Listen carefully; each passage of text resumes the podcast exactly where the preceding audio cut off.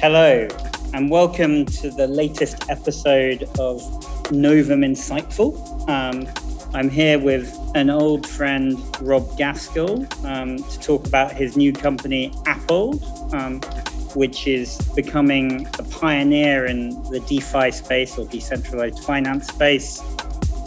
I've known Rob for many years, and he's pretty unique in the crypto world in that he's very experienced in the finance industry, but also very experienced in the crypto industry.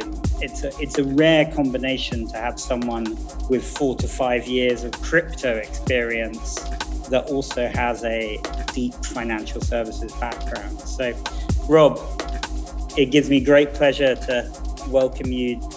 How are things going with Appold? So Appold is actually a company that uh, I started with my business partner, and we had some other people working in our company as well um, in the middle of last year. Uh, after, as you said, many years working in the venture investment area of blockchain, as well as um, a startup in the cryptocurrency space, being a wallet, and that was the Pillar project, which is still going very well and um, is now actually a gateway to DeFi, which is fantastic for um, for what I'm working on now on my latest venture. But Appold was started as, as an investment and advisory company in the emerging technology area, but we had a long lot of focus on digital assets and blockchain because of my background, and we got approached by uh, companies for projects uh, related to it as well as um, helped some companies with investment and also structuring and growth.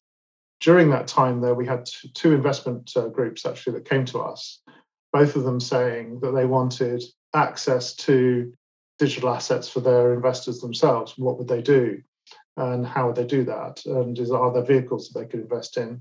We decided to set up something called Appold DeFi.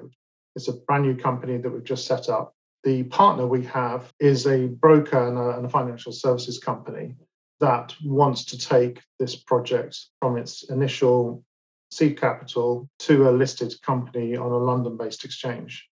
I have been in financial services a long time, but I must admit I've never actually worked uh, for a listed company.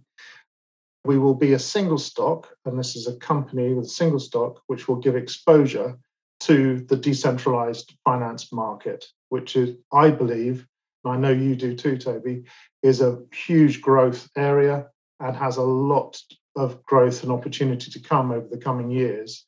And we hope to capture that growth with this company, which uh, we will be using the capital we raise to effectively run our own treasury management and further the capital growth of the company by um, by this money we get from the investors that come in from not only from this financial services group, but also further investors we potentially have that buy shares in our company in the future.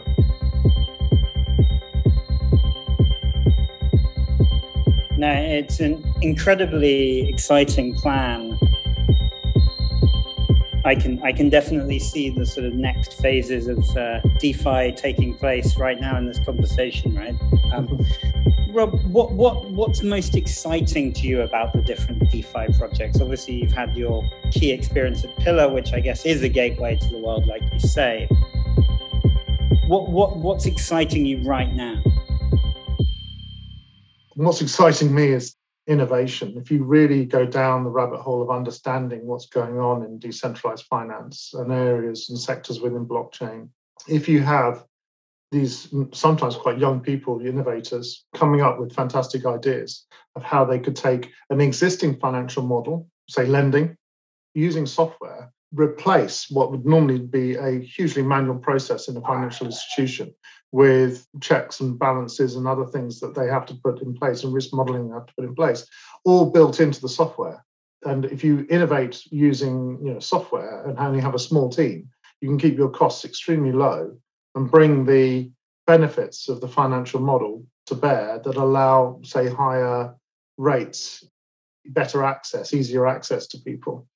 Um, the democratizing of blockchain projects and cryptocurrency and digital assets is phenomenal, isn't it? And anybody in the world can get access to this. We've seen this with countries now making announcements around Bitcoin with El Salvador and others, which is incredibly exciting. But and then when when people dip their toe into using Bitcoin for certain things, just as I did many years ago, and then Ethereum for many things, and you get excited about that, you start to learn more, and then you realize there's actually financial innovation and models that you can use to expand your business. Uh, if you get some capital from your business that you you're generating, and you want to then gen- put that to, to work and actually generate interest, you can do that with DeFi. If you try and do that with traditional finance right now, it's very hard to, to generate returns. There's huge amounts of excitement across the DeFi world. What I find as well, what I also find super exciting is there's still lots of innovation to come. I mean, we're only touching the surface, I feel, about some of the things that could be done with, with uh, decentralized finance. There's so much more that can be done. No, incredible. And and I definitely agree with you. I mean, we, we did a DeFi calculator. We we looked at like like the most boring area of crypto was in some ways the most exciting, right? Because the idea that you could get a eight to twelve to even more percent on something that's sort of tracking the US dollar from a portfolio composition point of view makes a ton of sense, right? And and I think um, I've always advocated very strongly, going look, you've got to use these new tools. And what was especially pleasing to me was in June, July, the crypto market took an absolute hammering, hmm. especially mm. in late May, June, and it was it was as ever in crypto a pretty scary moment. I mean, what Bitcoin was probably down fifty percent more or hmm. less. Altcoins as well, yeah. But if you were keeping USDC on Aave or maybe DAI on Aave or mm. um, a Uniswap USDC DAI pool or whatever it might be, the interest rates went down because the transactions weren't there. Volumes went down, yeah. Mm. Um, essentially, there was no systemic problem, and I guess that's it was a good stress test. I would say. I don't know. Yeah. You... No, exactly. I mean, I think there wasn't there wasn't. I was most nervous about some of the DeFi projects really when you when you see that if, if volume starts to go or credit starts to go or in some of these protocols, what would be the impact? you're right, there was good stress tests during that time. What I've also found is interesting at that time is that, um, you know, where what caused that. I mean, I don't know if you looked into it, Toby, but a lot of research has now gone into why there was that kind of correction. But there was a lot of over leverage, and some of that could have been caused by some of the DeFi projects. If you're getting, you know, seven, eight percent by giving money that DeFi project might be lending that out, lending hmm. it to someone that would basically then go and trade crypto, getting themselves what's called over levered.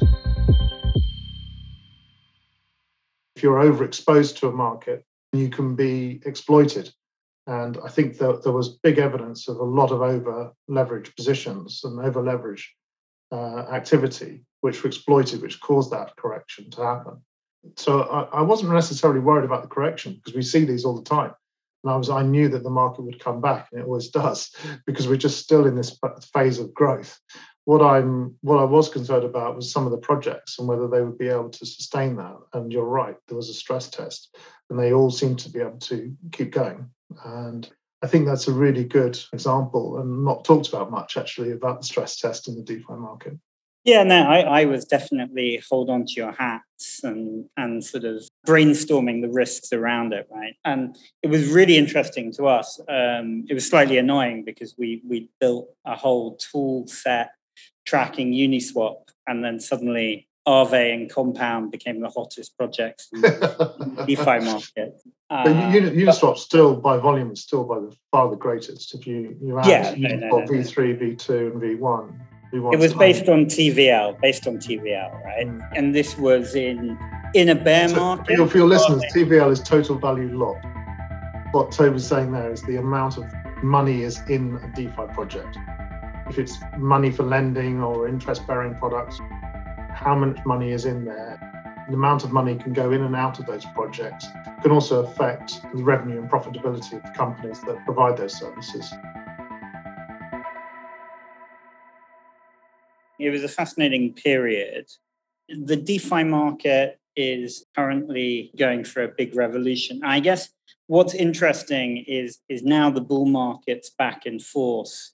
Arguably, like the attention of a lot of the crypto market has moved towards another branch of decentralized exchanges and and and where things are going, but the so-called non-fungible token, the sort of unique representation of um, one token attaching to particular things or data um, rather than something fungible, right? Mm. Um, and divisible, easily mm. divisible.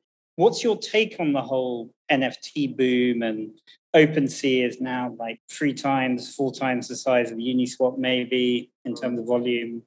What, where, where do you think, where do you think that's going, and what does it mean for your vehicle?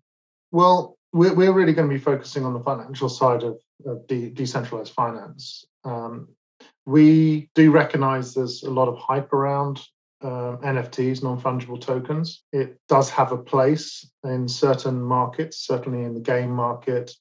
Um, Top Shops is a Top Shots is a very important initiative for the NBA, I believe. Uh, there are initiatives that could happen for things like Formula One, there is already an NFT of a fantastic Formula One car, which a, friend of mine was involved in a transaction over. Tony G, who's a big person in the poker as well as Bitcoin space, was um, one of the people that uh, bought one of the first NFTs in um, in Formula One world. So there are certainly sports, football and uh, soccer, American football, uh, baseball. They're all all of those sports games and other types of things. There is definitely a market there collectibles and, uh, and others. Then you've got the whole artistic element, which is interesting. But uh, for me, as someone from finance, I find it quite hard to understand. I don't. I find it hard to value those types of pieces of non-fungible token art, especially if you're, you know, if you're if it's something that's created purely digital. Um, if it's representing a physical piece of art, then that's different again because that has a different that has value. But so generally, uh, it's not something, uh, to be honest, I think about a lot. Um, I don't get hyped up about it. I get more excited about what can be done, what we can do with finance, and how we can help people around the world with finance as well. I get very excited about that. And I guess um, you you talked, Rob, about having as well as utilizing um, the yield bearing capabilities of um, the DeFi platforms and stablecoins about having some of the, like the blue chip DeFi projects that are more volatile tokens in your mm. portfolio.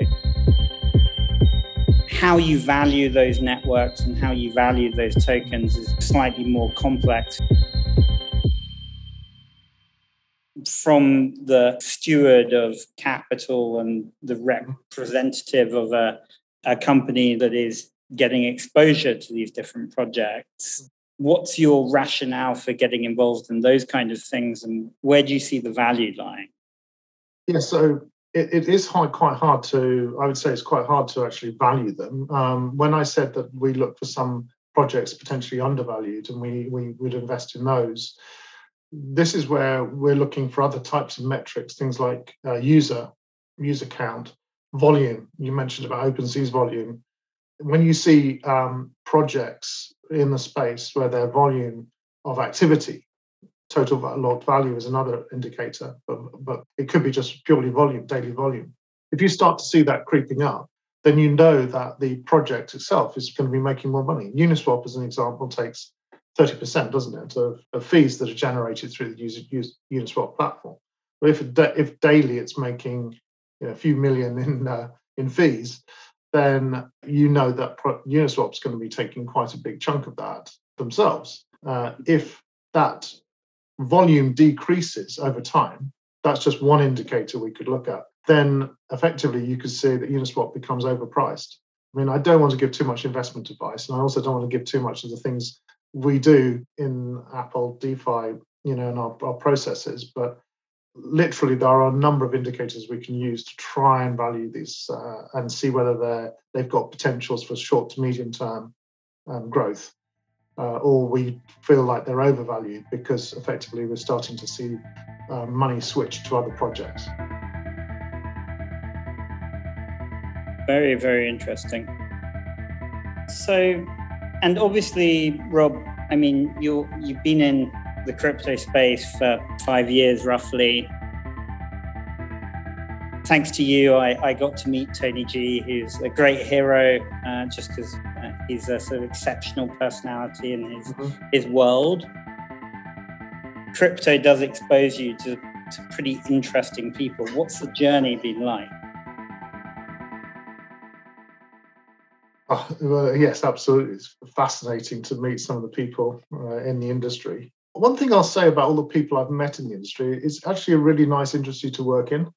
Everybody's very friendly and um, and also extremely sort of humble. Some some people in the industry have now become extremely wealthy through crypto, but they're still willing to help you in any way, or they don't go and sort of isolate themselves on an island somewhere. They actually do still work in the industry, even though they've made significant money. And I know some people who've, who've become effectively, you know, multi-millionaires or even billionaires from from being in cryptocurrency and having an early investment in say ethereum or an early investment in bitcoin but they're still they're still working as a normal. Uh, they don't flash they're not flashing their cash. They haven't become arrogant with their money. They're still very humble and i like that about the industry. Um, and they're still extremely accessible which is which is really nice. And uh, I, I hope as people become more successful in some of these projects, that, that this carries on. I don't know if you agree with that, Toby. Um, I think it's an amazing industry to work in when you consider working in some of the traditional areas where you're very kind of sheltered. You know, this is actually a very open industry. No, I hundred percent agree with that, and and it's um, what what I love about crypto, right? Is is sort of I, I sometimes compare like um, the Bitcoin white paper to sort of Martin Luther banging his sort of document on on a church, right? Like it's that element of the space that fascinates me. That's what makes people really nice. Is there's a shared belief that there's a better way of doing things. Would you say, or? I think that's it. I think everyone that's in the crypto space, that's working in the crypto space, has almost certainly read the white paper, the Bitcoin white paper once you read the Bitcoin white paper, and anyone that hasn't who's listening, I strongly urge you to read it. It's not complicated, but it does tell you a different way of thinking about um, transacting value, money. Once you read that, and people know that you've read it, you you start to have a different you know, belief on the way things can happen and how money can be effectively shared around the world. If you understand that, just that principle, you're immediately almost, almost like part of the club, aren't you? You know, being part of the club is actually a nice feeling and it's a warm feeling and everybody gets on very well. Hundred percent, and um, definitely echo echo those sentiments. I guess from a technology standpoint as well, Rob, we, we've talked a lot about the stuff in the Ethereum ecosystem.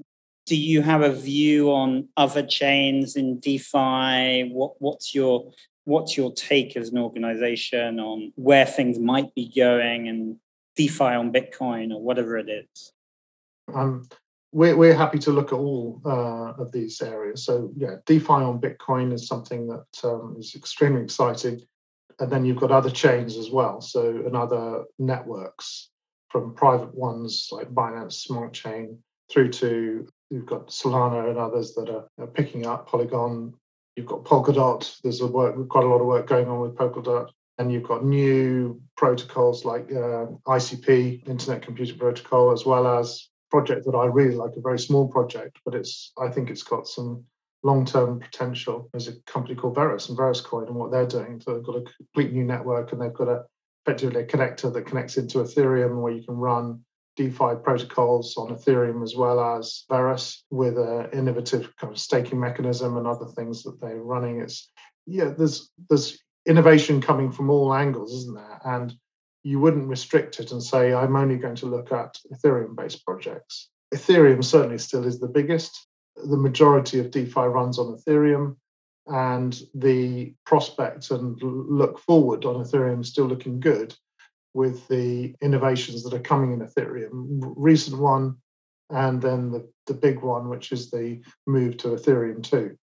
There are some significant advantages uh, coming with Ethereum. So I'm still very long Ethereum, but yes, there's uh, other other projects and other platforms and protocols which are fascinating to see how they innovate. And if people start to use those as uh, platforms for de- decentralized finance, then of course we'll look to see if we can get some opportunity of growth there.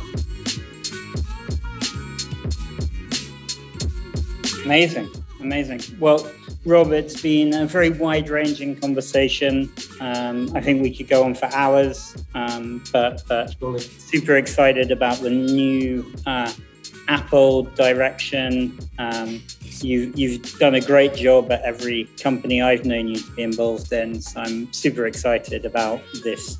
Um, I, obviously, I've been watching Appold since day one, but, but now you're up and running and and really in the market. It's going to be an exciting time, I'm sure. Thanks so much, Terry. Really appreciate it.